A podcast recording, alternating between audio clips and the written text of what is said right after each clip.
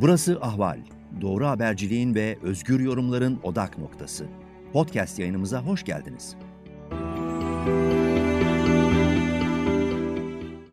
İyi günler sevgili izleyiciler ve dinleyiciler. Ee, Sinematek'in yeni bir bölümüne hoş geldiniz.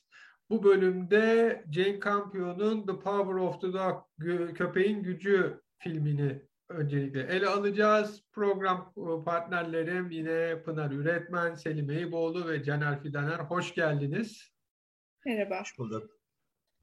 E, film ekibinde gösterilecek olan, aynı zamanda daha sonra Netflix'te de e, yayınlanacak olan The Power of the Dog ilginç western ol, kabul edilir mi edilmez mi tartışmaları var. Bunu program içinde değerlendireceğiz. Oyunculuklar çok be beğeniliyor. Aynı zamanda yönetmeniyle ilgili durumlar var. Hepsine e, program içinde değineceğiz ama öncelikle her zaman olduğu gibi söz Caner'de ve filmin künyesi kısa bir özetiyle e, sözü sana bırakıyorum Caner. Teşekkürler. Tabii ben e, biraz kelime manyağı olduğum için ismiyle başlıyorum. The Power of the Dog. Tabii Türkçe'de köpeğin gücü demek ama bazı yerlerde köpeğin pençesi diye çevrilmiş. Aslında e, İncil'den bir cümle e, ve de e, e, çarmıha geriliyken İsa'nın söylediği bir söz olarak işte beni kılıçtan koru, köpeğin e, pençesinden koru gibi bir ifade taşıyor. Zaten filmin ilk cümlesinde de annem için e, her şeyi e, yaparım. Eğer onu eğer öyle olmasa ben nasıl biri olurum ki diye e, Peter'ın e, bir ifadesiyle karanlık önünde başlıyoruz ve hikayenin böyle ilk ipucunu adından ve o ilk cümlesinden alıyoruz ama hani aldığımızı sanıyoruz sonra nasıl gelişiyor falan büyük sürprizler var. Bu arada film, e, sonunda 2020... da İncil'e bakarken o bölümü hani, onu da okutuyor. Evet yani ben işte o, filmi izleyenlere diyorum ki o sonundan sonra bir başa dönün tekrar bir bakın. Yani zaten filmin içindeki yerleştirilmiş öyle ipuçları var ki onları hani dönüp baktığımızda belki anlayabiliyoruz diye düşünüyorum. Film e, işte Cenk Campion'un hani 11 yıl sonra çektiği film diyorlar ama e, gösterime girdi. Aslında şeyden önce başlamış bu. E, gösterime girecekmiş tam pandemi öncesi. işte bugüne kaldı. Tam e, dağıtılamadı diye hatırlıyorum. E, hemen üç tane ödül aldı. San Sebastian'da en iyi film. Toronto'da en iyi görüntü yönetmeni Ari Wegner. Venedik'te de en iyi yönetmen oldu Jane Campion. Ben daha da ödül alır diye düşünüyorum. Bizim film ekimine de gelecek dediğin gibi. E, Tom Savage'ın Savage'ın romanından e, uyarlanmış. Türkçesini bulamadım romanın. E, çevrilmemiş olduğunu tahmin ediyorum. Wikipedia'da da mesela romanla ilgili bir şey yok. Ona baktım. Wikipedia romanla ilgili ha. bir vermemiş. Filmin konusu da Wikipedia'ya mesela yazılmamış. Böyle ilginç bir şey de var. Ha, ilginç. İlginç. Ee, aslında hani biraz dedikoduya girecek ama bu yazar Tom Savage'ın e, bir ailesi, karısı, çocukları varmış ama yani eski dönem, günümüzdeki yazarı değil. E, bir uzun süreli e, gay ilişkisi olduğu da sonradan açığa çıkmış. E, onunla bağlantı kuranlar var deyip daha fazla ipucu vermeyeyim. Oyunculara tabii yönetmen Cenk Kampiyonu piyano ile biliyoruz. Ondan sonra o muhteşem filmle ve de şey Kanda ödül alan ilk kadın yönetmen oldu. İkincisi Agnes Varda'ydı zaten. Bu filmde e, şey çok iyi bir kere kadro yani oyuncu kadrosu. Benedict Cumberbatch Benedict Cumberbatch diyor herhalde okunuyor. Phil Burbank oynuyor. Ee, birbirinden farklı karakterleri büyük başarıyla oynayabilen bir oyuncu. Yani hayranları arasındayım. Sherlock'ta tanımıştım. Cep telefonlu Sherlock. Ondan sonra onun dışında başka filmleri ve dizileri de oldu tabii. Ama burada da valla resmen döktürüyor yani. Hani her karede, her yüz mimiğinde bize bir şey söylüyor. Ondan sonra Kirsten Dunst'la Jesse Plemons karı koca oluyorlar filmin içinde. Onlar Film zaten Fargo'da da karı koca ve program öncesi konuştuğumuz gibi gerçek hayatta birlikteler. Evet iki de çocukları varmış. Çok e, bilmiyorum yani insan karı koca olarak filmde oynaması e, şeyde askeriyede falan aynı yerde çalıştırmazlar karı koca. Sorun çıkar diye ama demek ki sinemada olabiliyor böyle. Ama şeydir yani eşinle aynı işte çalıştın mı da boşanma oranı yüksektir. Çünkü hani evde görüyorsun, işe gidiyorsun, görüyorsun her yerde. Yeter. Dakika, her dakika. Hani ne kadar seversen gel paylaşacak bir şey kalmıyor. Her şey hep aynı yapınca bir sıkıntı başlıyor. Evet. Tezi de vardır. Sendromu diyebiliriz belki. Nasıl? Woody Allen yani hayatı Ha. örtüşüyor işte. Doğru doğru bu deli sendrom.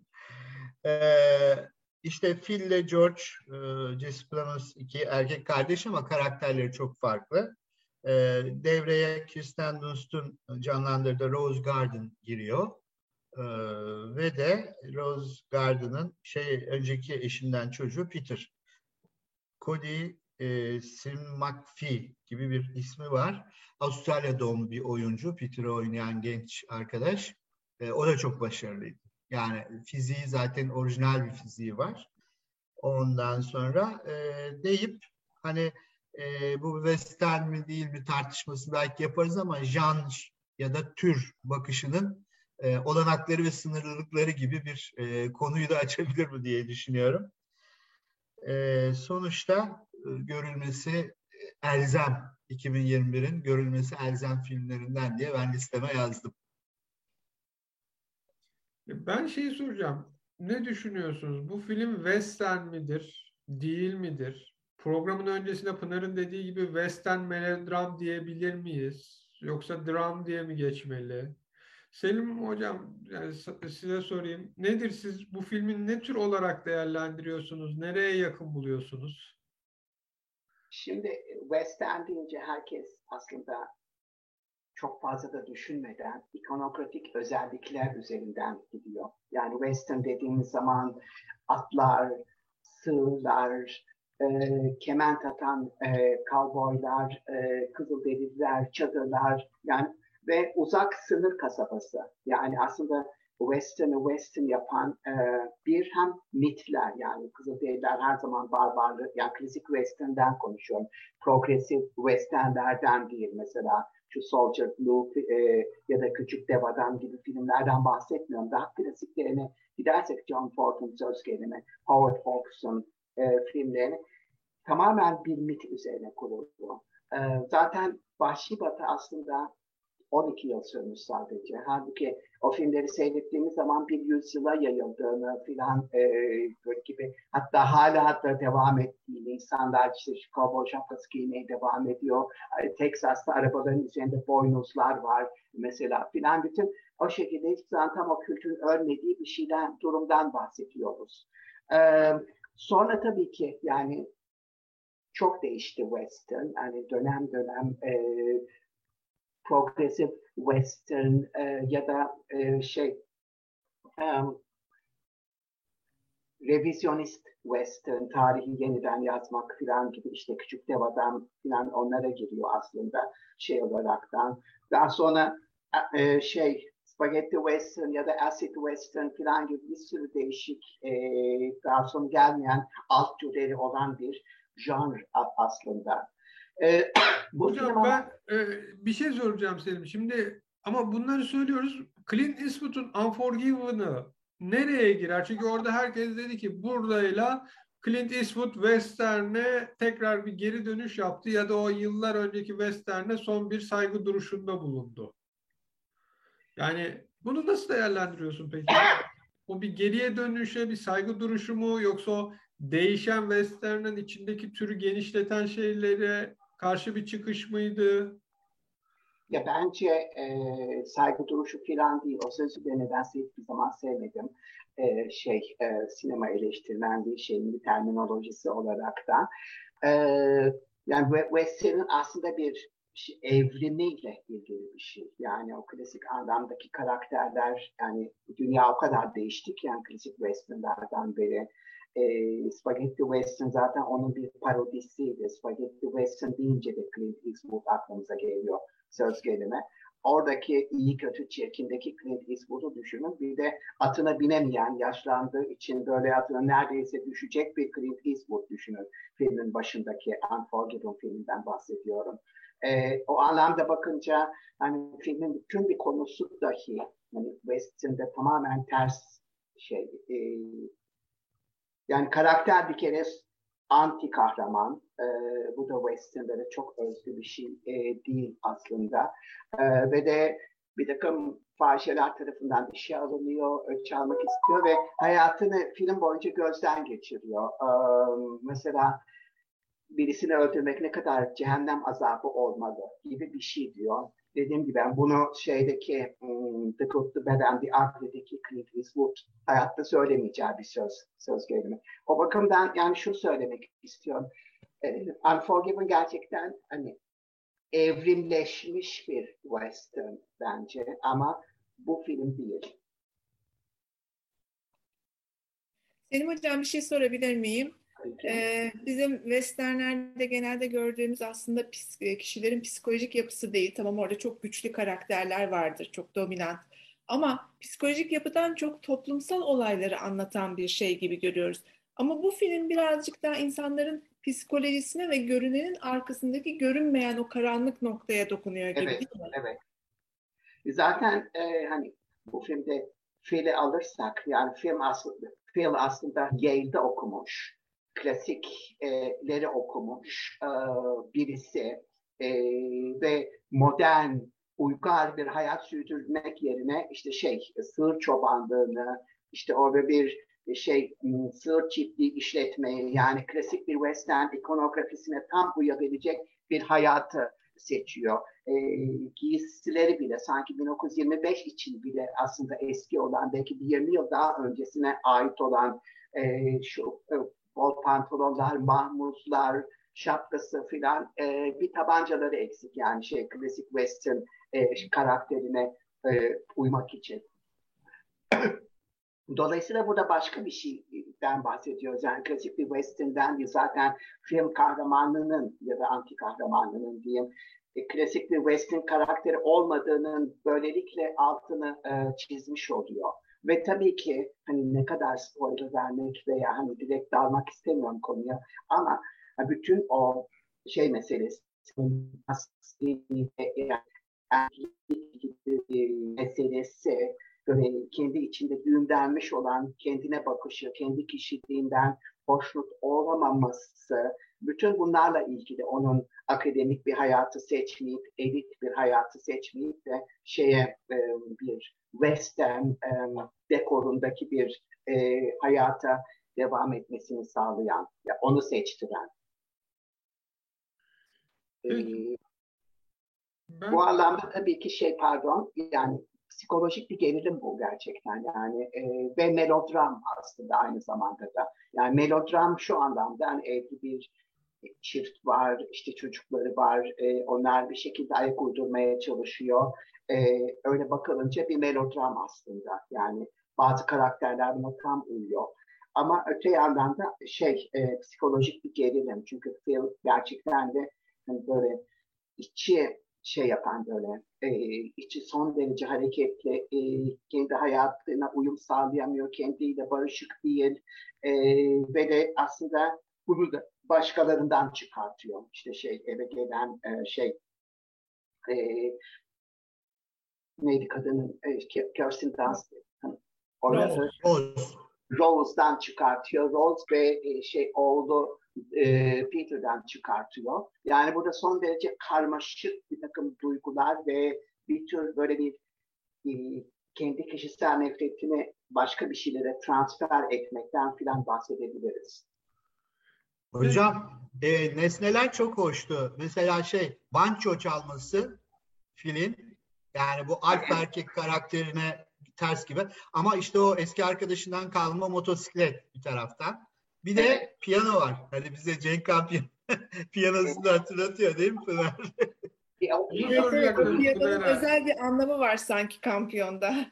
Hani sineması açısından bu filmi nasıl buldu? Tekrardan piyanonun karşımıza çıkması, hatta film boyunca hani bir piyano benzer hikayeye mi sapacak, ne olacak beklentisi de oluyor insanda. Ama piyanoyu ezmek için burada kullanılmış yani karakteri evet. ezmek için. Kendisi banço çalıyor, kendisi hatta O çaldı neydi? Charleston muydu? O şey piyanoda çaldı. Yani zaten şey düşününce yani 1925 öncesi yani hala sessiz sinemadan bahsediyoruz. Bir dönemde filmde piyano çalıyormuş. Yani o dönem e, sinema hiçbir zaman daha henüz sanat olarak filan öyle bir mertebeye ulaşmamıştı. Dolayısıyla aslında yani bir vaudeville'den, bir panayırda müzik çalmaktan öte bir şey yapmıyor. Yani ve o sürekli hatırlatılıyor. Yani şey e, film bunu bir iki kere film boyunca hatırlatıyor. Başkalarının önünde onu böyle küçük düşürüyor. Ve gerçekten de hani Phil tanık, Phil onun tamamlayamadığı melodiye piyanoda çünkü çok vasat bir piyanist e, ya da çok uzun süre çalmamış tam emin olamıyorum ama yani Phil kendi mırıldanarak ya da sık çalaraktan tamamlıyor söz gelimi. Böylelikle sürekli bir iktidar güç şeyine dönüşüyor müzik film boyunca ya da filmin ilk yarısında. Şimdi piyanoyu tabii biz e, Cenk Campion'un daha önceki piyano filmiyle beraber düşündüğümüzde altından başka da bir bakış çıkıyor sanki. E, böyle tek başına düşününce evet ama piyano filminde 1993 yılında çektiği filmde Kampiyon piyanoyu kadının sesi olarak kullanmış. Yani kendini ifade aracı.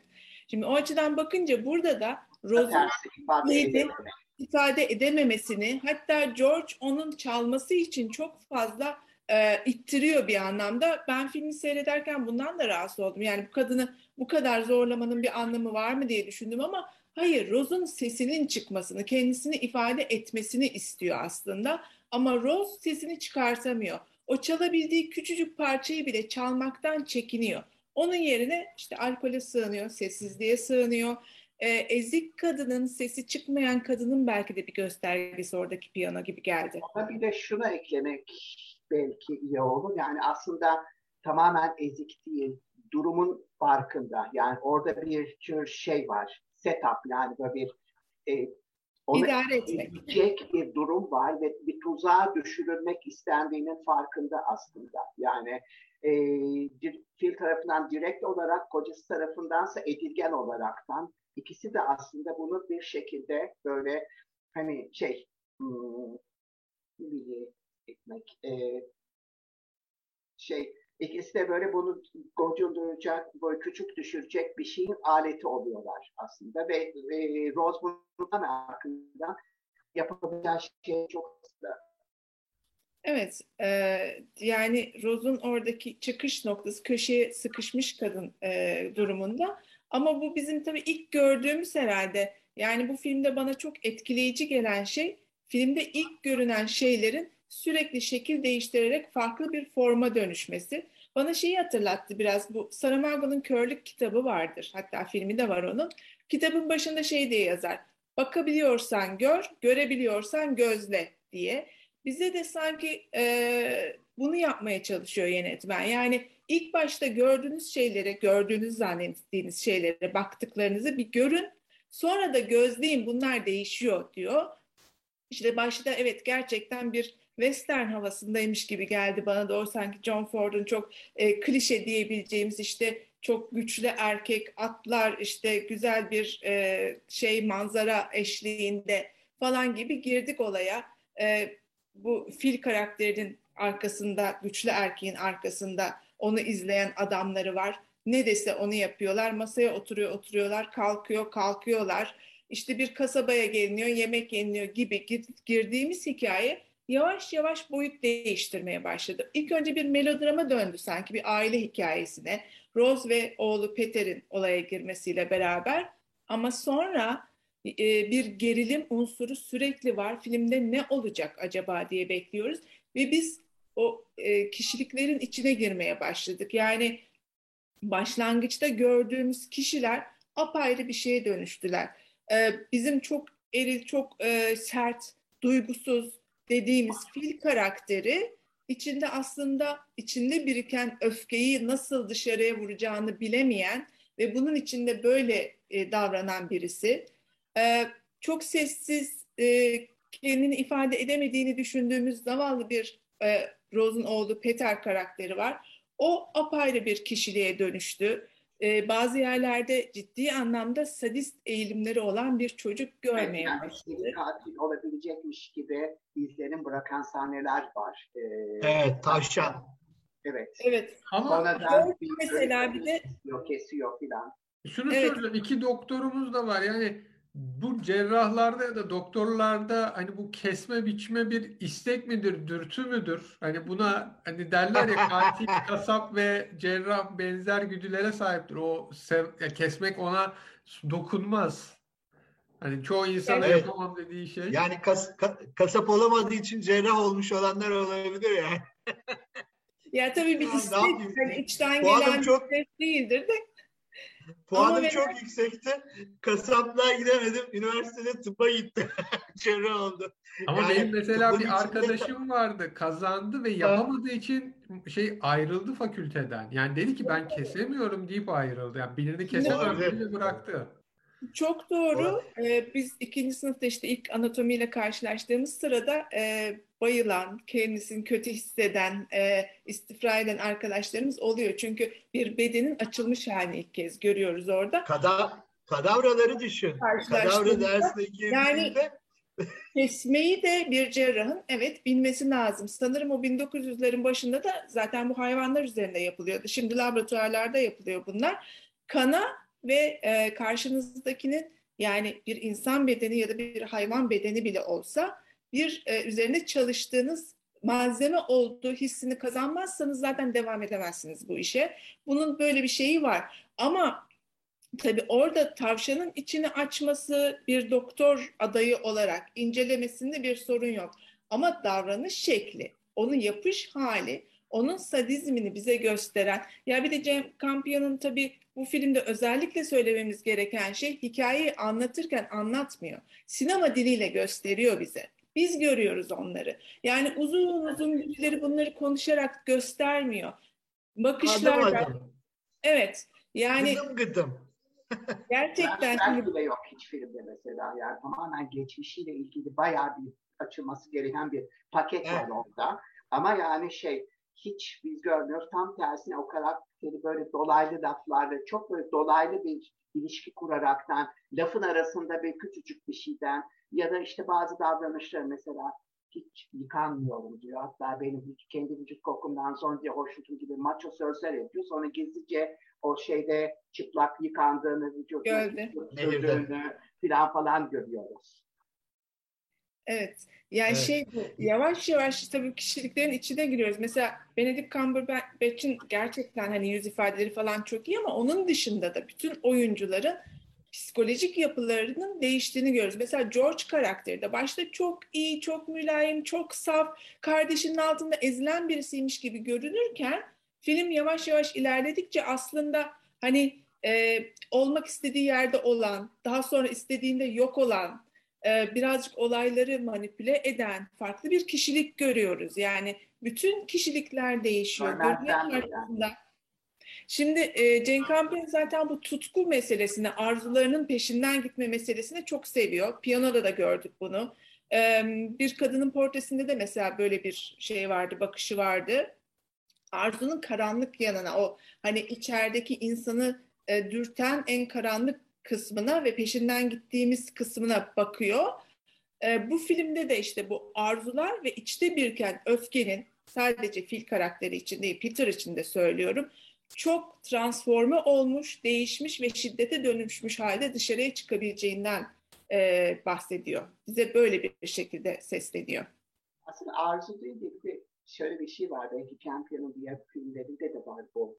Ee, yani arzu, aşırı derecede arzulamak fakat böyle bir tür duvara çarpmak. Yani o arzunu şey böyle e, üzerine gitmek değil de yani böyle gidememek. Bir o e, bir de yani akli dengesini korumak veya koruyamamak. Yani bu temalar gerçekten e, şey Campion'un diğer filmlerinde de olan temalar.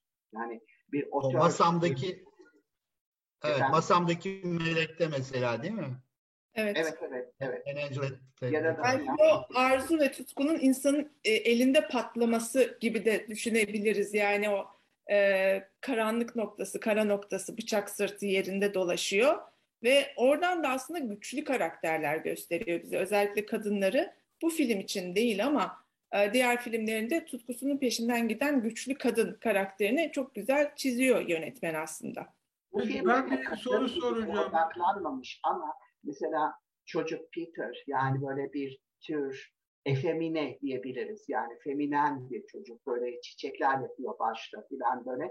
Ee, öyle birisi üzerinden yani o değişik tekinsiz işte şey hani feminen yanıma ağır basıyor işte maskülen yanıma ağır basıyor o fille olan şeyim e, o filmin ikinci yarısında kurduğu o arkadaşlık e, o bağ onu daha mı maço yapıyor filan falan orada da çok karanlık böyle sürekli değişim e, şeyinde olan kaygan bir zemin üzerinde e, hareket eden bir karakter görüyoruz.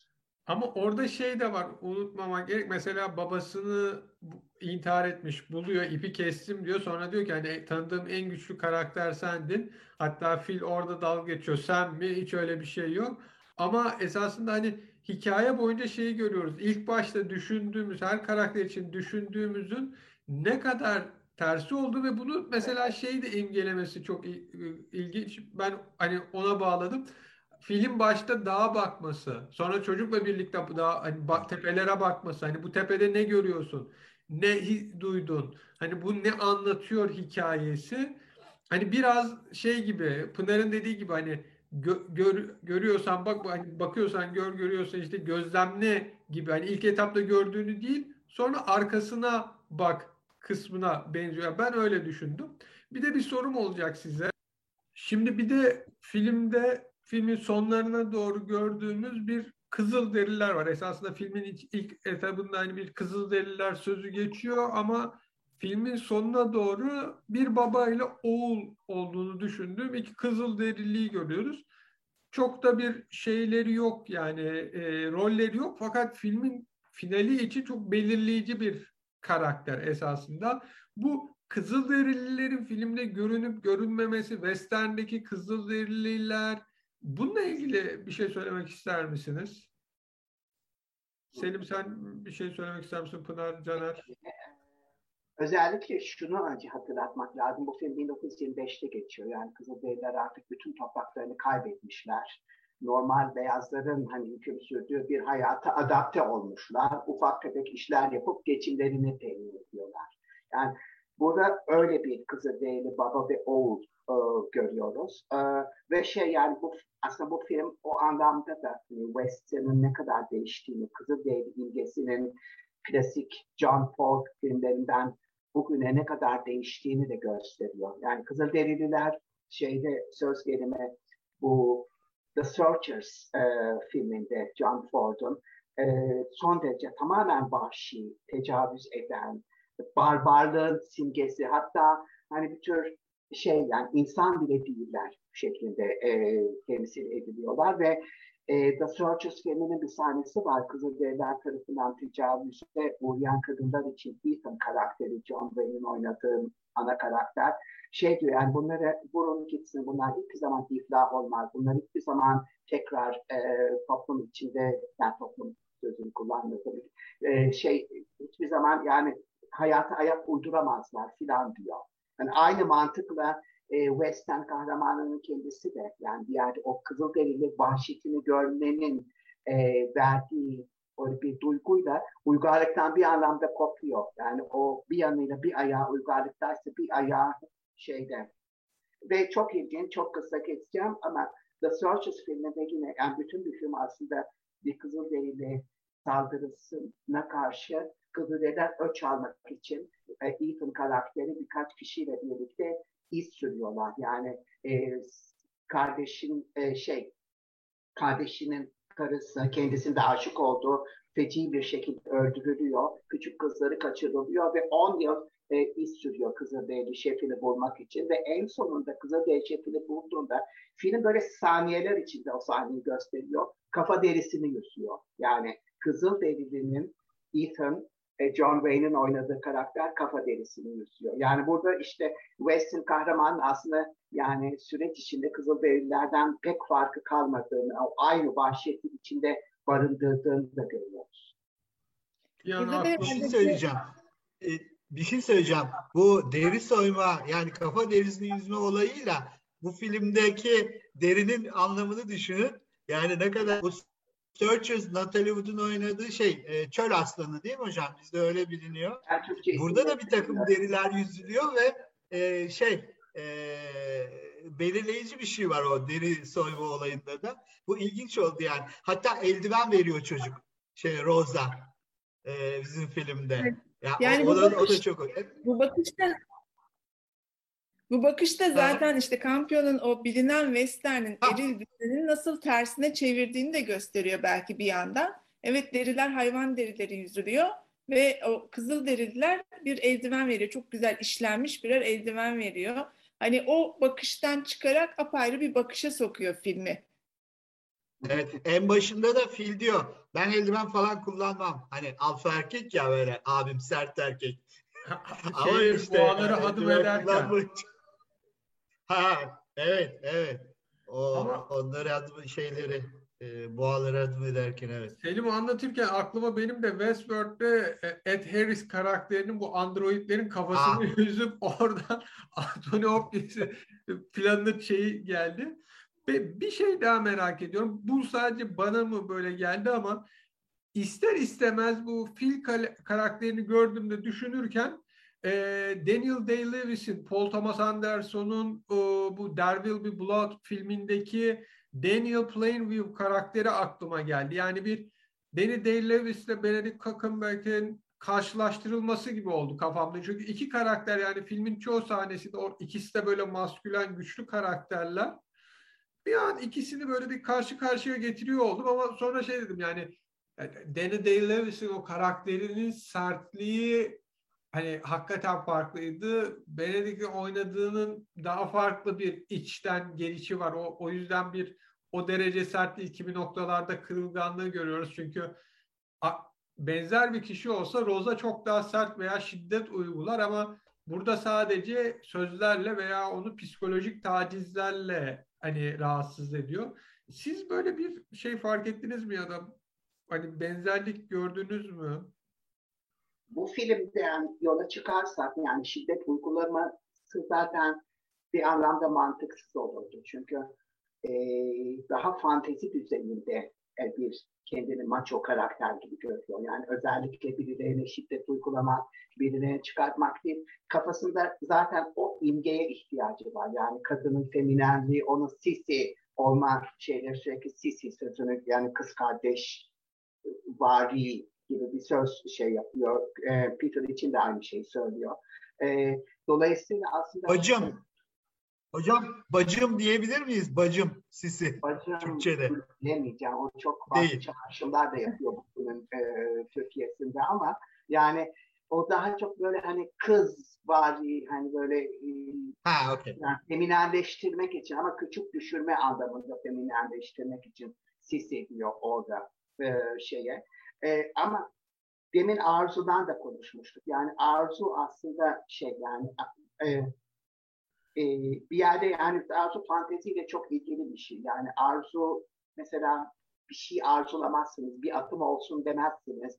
Çok daha böyle ulaşılmaz fantezi düzeyindeki bir şey arzularsınız. Yani elde edemeyeceğiniz bir şey arzularsınız. Öyle bakıldığında da burada film o içindeki böyle açmaz zaten. Yani bir yerde hem gay hem bunu ifade edemiyor. Kendisiyle bile aynı zamanda barışık değil. O anlamda kendisine kafasındaki bir imgeyi oynuyor aslında. Yani öyle macho bir karakter değil. Tam tersi macho bir karakter ve western settinglerinde olduğu zaman kendini yeterince macho olarak görüyor ve de belki de heteroseksüel görüyor ve kendisiyle daha barış sürekli gidip geliyor yani bu e, şey, iki kişilik kendi içinde sürekli Se bir mücadele içinde şeyin filmin Senin başında bir, bir...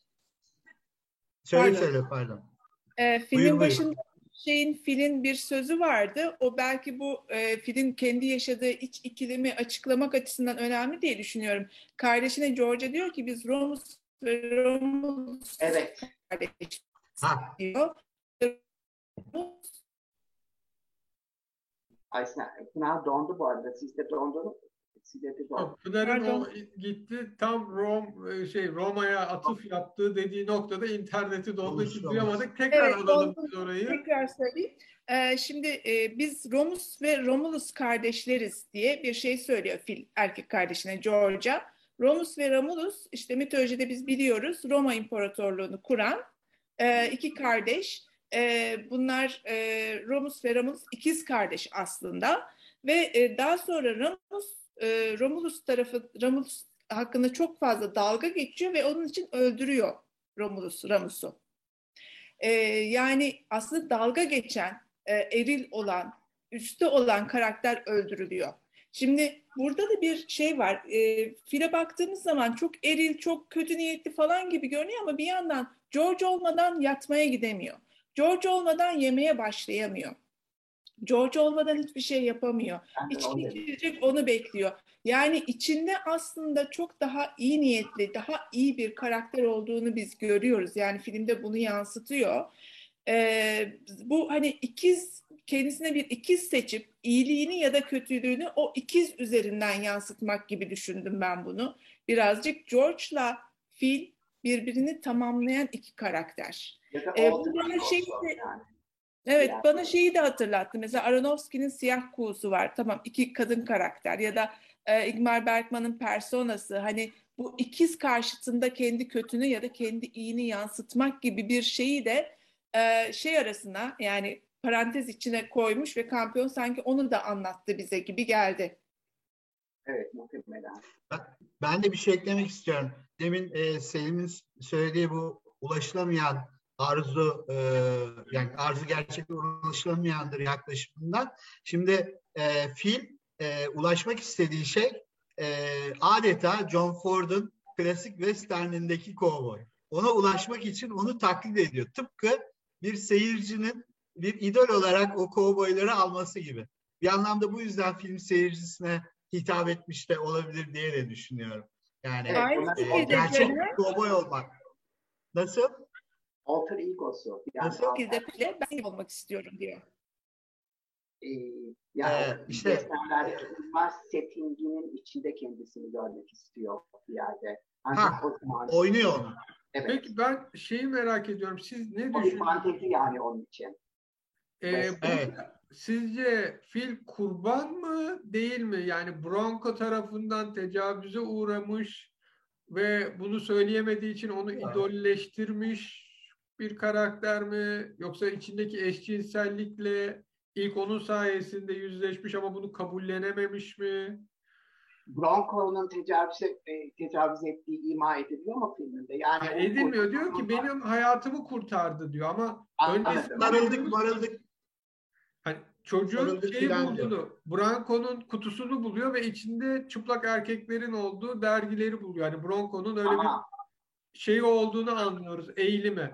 Sonra fil diyor ki hayatımı kurtardı. Senin yaşlardaydık, avlanmaya gittik, fırtına çıktı. İşte ikimiz birlikte uzanınca, vücutlarımız birbirine değince o sayede hani hayatta kaldım ve uyuyabildim diyor. Şimdi Peter'de soruyor hatta çıplak mı yattınız gibi bir soru. oradan ben yola çıkarak bunu bir tecavüz değil, bir arzulama, ondaki gay şeyleri, dürtüleri uyandırdığı şey izlenimine Evet. kapıldı. Dolayısıyla bir mentor zaten. Yani o, ona gayliği de öğretiyor. Sen gay olabilirsin diyor mesela bir yerde. Onun şeyini açıyor. Yani böyle cinsel tercihlerin ne şey, zenginleştiriyor falan gibi böyle gördüm ben. Yani Bronco a- o- ama Bronco'da anladığımız o zaman şey yok belki de fil gibi ikilem var mı yok mu? Yok, onda yok. Yani çünkü şeye de bu arada şey de ilginç. Mesela bu Rose'un ilk kocası doktor 41 yaşında intihar etmiş. Broncos'un e, baktığınızda 50 yaşında ölüyor. Hani Evet bu baba onun nasıl de- öldüğünü bilmiyoruz. Hani bu babanın intihar edişi de bir garip. Ee, biz sadece Peter'in ağzından duyuyoruz nasıl intihar ettiğini. Ama o, onun arkasında da anlatılmayan bir hikaye var gibi duruyor. Yani Evet, iple asılı. ilişkisi onu intihara şey yapmış, sürüklemiş gibi. Çünkü Evet muhtemelen öyle. çok güçlüsün demiş. Yani o boşuna söylenmiş bir söz hiç değil o yani. Evet. Ya ben şeyi eklemek istiyordum ama bu e, kadın yönetmenlerin e, Western'e katkıları gibi Evet, zamanımız zaman, uygun mu? Bir... Onu geçelim peki. Kadın yönetmenlerin gözünden westernler veya kamerasından westernler diyerek Caner'den birkaç örnek e, alalım. Evet. E, aslında şey tabii hani western direkt olarak böyle erkekliği çağrıştıran bir e, tür olmakla birlikte Selim'in çok güzel anlattığı gibi türde değişimler oldu ve özellikle de 2010 sonrası 20. yüzyılın işte ikinci dekadında e, güzel e, kadın yönetmenlerden iyi e, western ortamını kullanan filmler geldi. E, yedi film e, söyleyeceğim. Birisi Jane Campion'da konuştuğumuz 54 doğumlu Jane Campion. The Power of the Dog. 1964 doğumlu Kelly Reichardt var. Onun iki tane e, western sayılabilecek film var. 2010'da çektiği e, Mix Cutoff, Kestirme Yol. Bir de geçenlerde ilk inek. Yani onlar biraz ileri yaşlı çekmişler fakat sonra 80'lerde doğmuş e, kadın yönetmenlerin çektiği birkaç e, benim hoşuma giden e, western çerçevesine girebilecek filmler var. Mesela bu Endonezyalı yönetmen Muli Surya 80 doğumluymuş. Katil Marlina. E, Marlina the, Murderer in uh, Four Acts diye bir film. O spagetti westernlerin parodisi diyeceğim ama Spaghetti Western zaten bir parodi.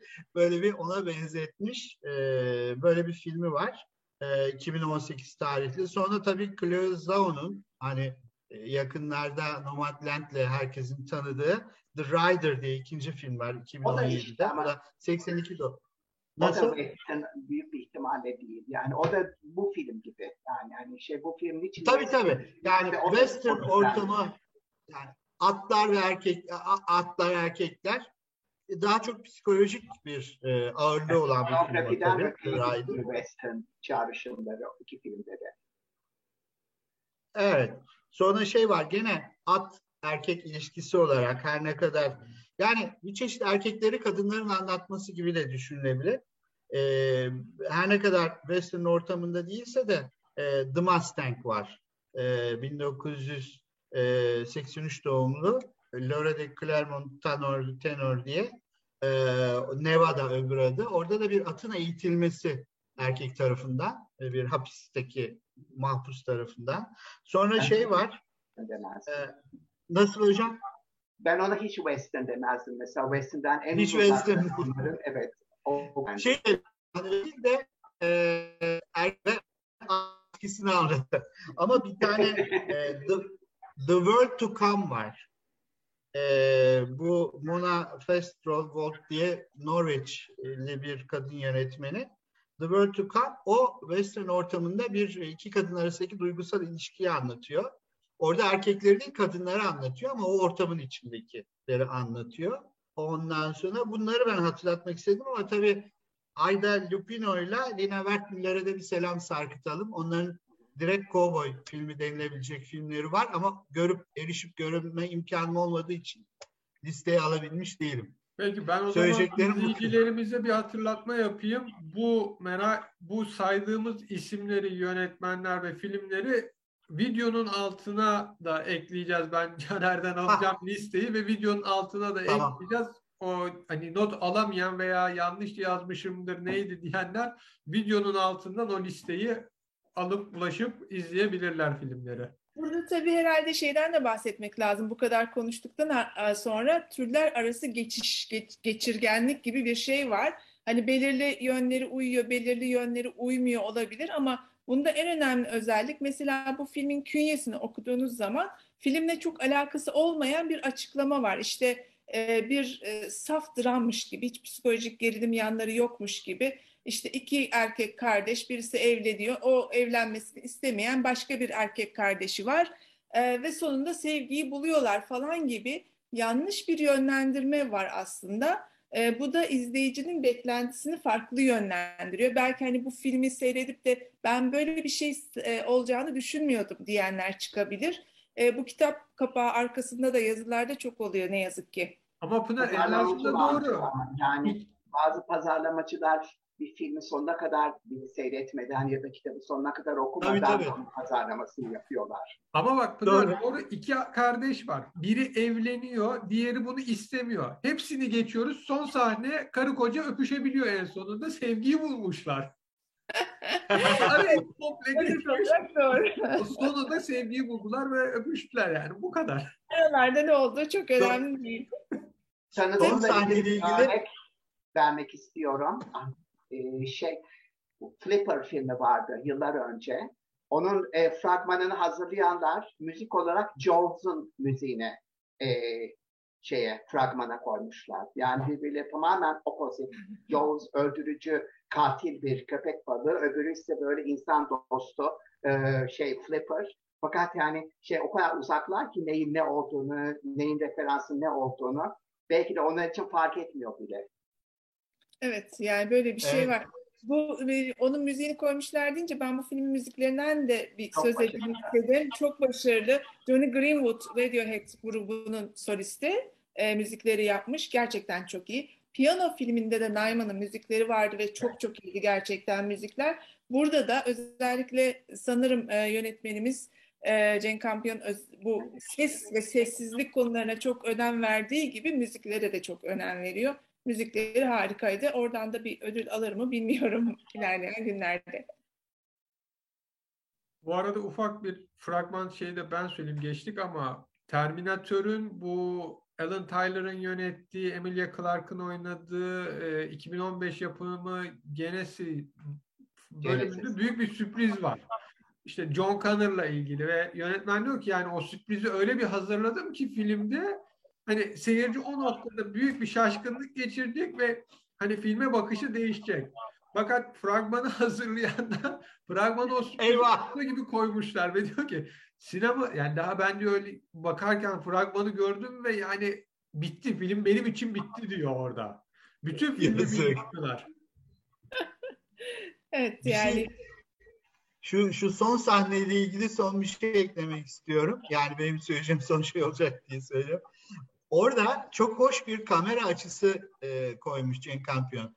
E, bizim oğlan tepeden bakıyor böyle Peter ve orada e, annesiyle işte annesinin kocasını mutlu bir şekilde arabadan eve girerken görüyor ve orada işte o İncil'deki e, sözü okuyor. Onu böyle tepeden görünce adeta Aa, aslında bu filmin ana kahramanı Peter'mış.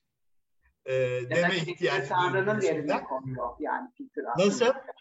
Tanrı'nın dokunuşu. Nasıl? Peter, Peter Tanrı'nın dokunuşu ha. gibi yani yaptığı şey. Çünkü İncil'deki Tanrı'nın yaptığı şeyi e, o yapıyor. Ben Zaten daha... tam onu da diyecektim. Tam onu da diyecektim. Bedeniyle, fiziğiyle İsa'yı da çağrıştırıyor. Yani çarmıha gelen İsa yani Tanrı'yı. Sonuçta gizli gizli böyle bir çeşit Tanrı'nın eli gibi de e, ben algılıyoruz. Ama bütün bunlar tabii... Pardon orada İncil'de hani Tanrı God works in mysterious ways. Onu nasıl Türkçe çeviririz? Gizemli Tanrı gizemli yollarla hareket eder. Burada da Peter'ı hiç tanımıyoruz aslında. Evet. En gizemli karakter o kapalı bir kutu gibi. Yani onun motivasyonlarını, niye o kadavraları inceliyor, niye o, o kadar obsesif falan, niye o çiçekleri yapıyor. Hiçbir zaman tam anlamıyoruz Peter'ı. İçini hiçbir zaman dökmüyor ve hiçbir zaman şey bir tür hani bütün o şeyin tacizlerine karşın, film tacizlerine karşı onlara karşı bir tepki de göstermiyor. Güçlülüğü zaten hani kendi babası çok güçlüsün demiş ya hani bence evet. bundan geliyor, bundan kaynaklanıyor. Bir tepki göstermiyor ama derinden derine kendi planlarını da yapıyor evet. bir yandan. Yani her detayı evet. inceleyerek belki filmin en ters köşe yapan karakteri de o beklentinin dışına çıkan Zaten filmde Peter'ın sözleriyle, konuşmasıyla açık, e, açılıyor.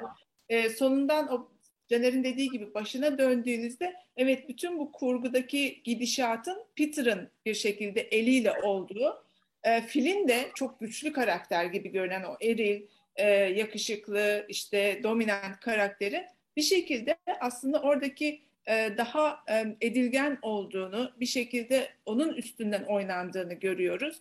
E, zaten hani e, yapılan şeyler de e, filin kararlarının dışında hani öyle bir yerde ki mağdur bir fil karakterine geliyoruz. Çünkü o kendi e, arzu Su'nun peşinden gidemiyor. E, ve Evet. bunun içinde içinde bir hep öfke var ve e, bu öfkeyi de tam dışa vuramıyor. Aslında kötü bir insan değil ama Kendi kötü kendine tanımlı zehir gibi bir ediyor hayatını. Yani kendi kendine zehir ediyor hayatı. Evet.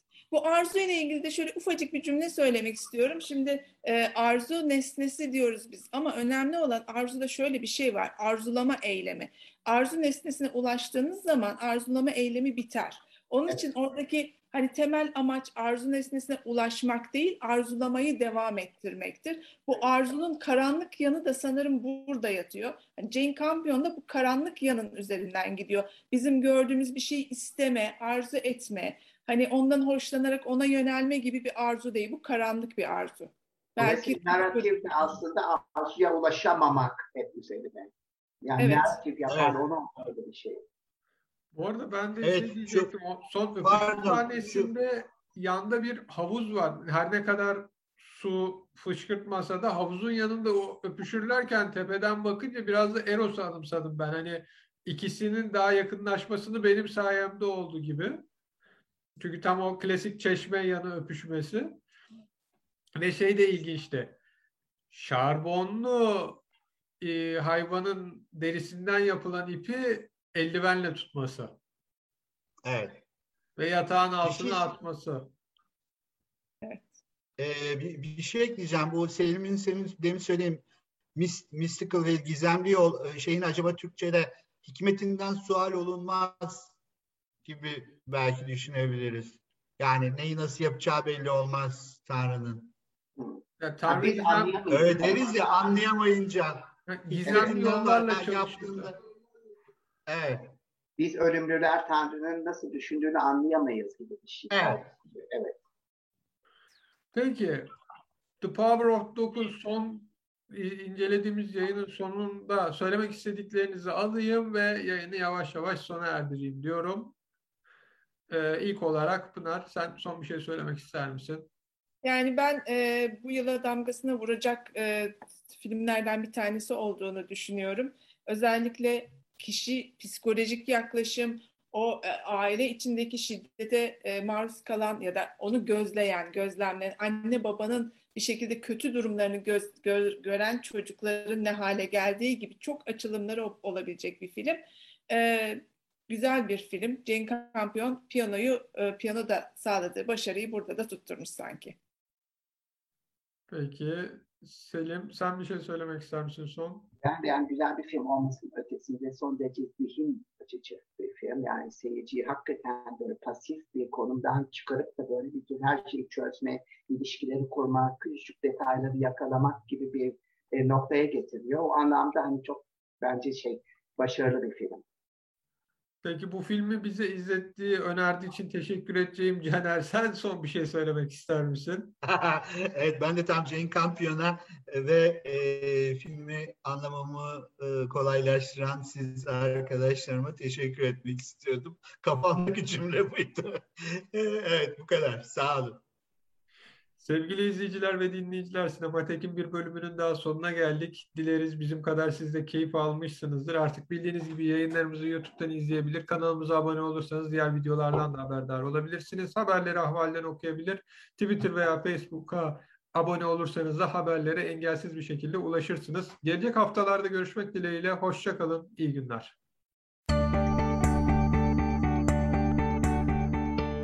Ahval podcastlerini tüm mobil telefonlarda Spotify, SoundCloud ve Spreaker üzerinden dinleyebilirsiniz.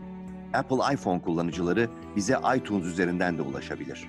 Türkiye'nin ve hayatın cıvıl cıvıl sesleri Ahval Podcast dizisinde. Kulağınız bizde olsun.